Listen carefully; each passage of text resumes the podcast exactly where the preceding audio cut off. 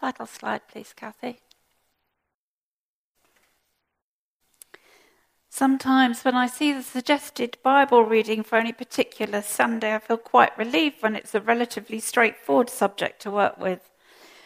For example, we all know the parable of the mustard seed and the little sheep and the messages that they are conveying, but this is not one of those readings. For hundreds of years, there have been many different interpretations, and I'll tell you now there is much continued debate and differing degrees of agreement. Every man and his dog seems to have an opinion about this particular parable. I think, frankly, it's one of the weirdest parables that Jesus ever told. Yep, uh, about a highly dubious business manager who cooks the books, deceives his master, and is then seemingly praised for doing it. Not exactly prime saint material, is he? This story even has two contradictory titles The Shrewd Manager or The Unjust Steward, and I've obviously given them a new one, which is Genius or Criminal. What is Jesus actually telling us with this? That it's okay to defraud your employer, diddle the figures, and get praised for doing so? Well, no, of course not. He's not endorsing um, dishonesty of any kind. He is imploring us to plan for the future. Let's unpack this story a little and see how it applies to us today. And as always, it's really helpful, I think, to put the story into the context in which it was written. I'd like to follow just two trains of thought there are many others with this parable, but we're not going to go down there, so I'm just going to stick to the two. Firstly, I'd like to talk about this money thing, and later to take a look at just verse 9 by itself. Jesus sets the scene really quickly. He's very good at doing that. Here we have a dodgy business manager who's been fiddling the books and deceiving his master. His master has been informed by somebody or other, and um, he confronts his manager, firing him and telling him to correct the amounts before he leaves.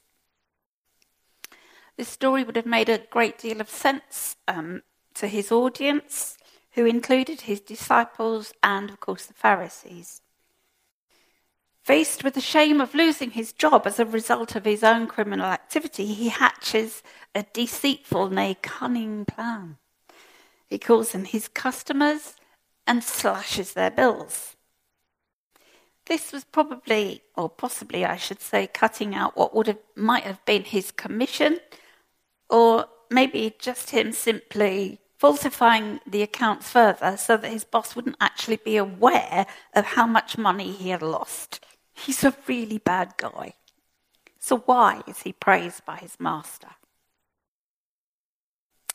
Well, his master was a man of the world and clearly had lived well enough, long enough to be in a position of power and authority.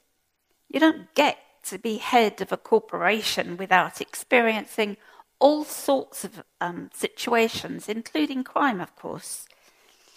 His manager would have also climbed the ranks in a similar way and seen all sorts of scams and dodgy deals too. That MD, that managing director, the master, was not commending his manager for acting fraudulently, but was probably um, acknowledging his calm and resourcefulness when faced with financial and personal catastrophe. We need to remember who Jesus was telling the story to his own disciples and the Pharisees. Jesus was not applauding dishonesty, but explaining that for all his many faults, the manager did at least get something right. And that is, when faced with catastrophe, he was able to take decisive action at the 11th hour, however bad that plan was. Jesus was demonstrating to his followers that taking decisive decisions when necessary was to be commended. and sometimes absolutely essential. Jesus thought his generation was sleepwalking its way over the edge of a cliff. If disaster was to be averted, then urgent remedial action was essential. Our generation is in exactly the same position. We have countless and enormous issues that we must deal with urgently and rigorously, such as climate change, institutional racism, wars, diseases, exploded, exploding rises in the cost of living, erosion of individual and religious liberties, to name but a few. Scary as these are, they are just too big for us to fix as individuals. Our biggest problem, to use the language in this parable, is that we will, one final day, be asked to submit our accounts to Christ, and our accounts are in a mess.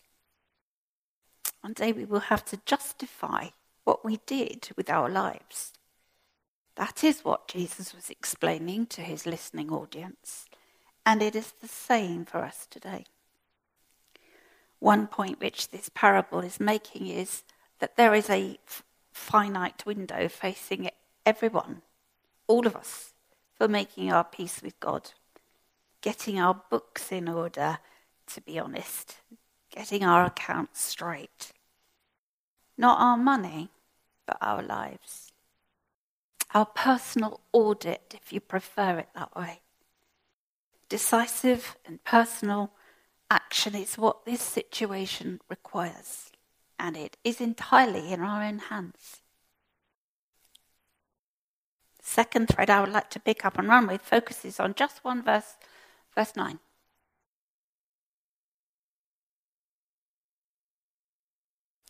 Learn some lessons from this crooked but clever asset manager Realize that the purpose of money is to strengthen friendships, to provide opportunities for being generous and kind. Eventually, money will be useless to you. But if you use it generously to serve others, you will be welcomed joyfully into your eternal destination. I think we all know about the value of money. The whole world spins as a result of it. We can't live without it, and actually, we don't live with it very well either, do we? We're obsessed with money, and never more than we are now. The fat cats get fatter, and the poor get poorer. But Jesus, well, he's obsessed with relationship, with us, with each other, forever. In our reading, he clearly tells us that the purpose of money is to strengthen friendships. This is also a bit of an odd thing for us to consider.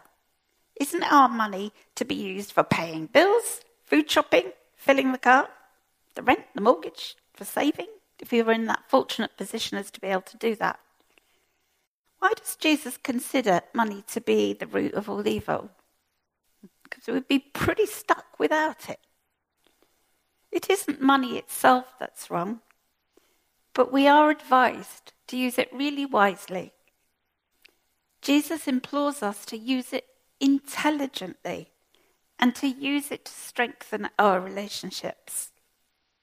And it is relationships that are so much more important than money. As they say, you can't take it with you when you go. That's so true. Jesus asks us to save our, sorry, to use our money wisely, to build relationships with others, so that when we are promoted to glory, we will have our friends meet us there. It is friendships that last forever, not cash. It doesn't mean just spend your money on your friends and go out for a meal, but use it wisely to share the good news of Jesus Christ and to spread his infinite love wider. When we did that silly game this morning, the plan was that everyone could see how connected we are with each other. Person X may not have known of person Y when they came in this morning, but look how visibly connected we are because of the love of Jesus Christ. Did you know that you actually had a hundred plus friends when you came in this morning? Probably not. None of this earthly wealth matters one bit in the end. And how much money we might or might not have matters not one bean to God. It's what we do with it that matters. God tells us to use it wisely. He tells us to use it up, to give it away, to make friends, old and new in the faith, who will welcome us into our eternal homes. Maybe this obscure parable wasn't quite so obscure after all. Jesus is telling us make friends in whatever way you can, wherever you are able to. Use your money wisely so that you can do just that make friends for everlasting life. Amen.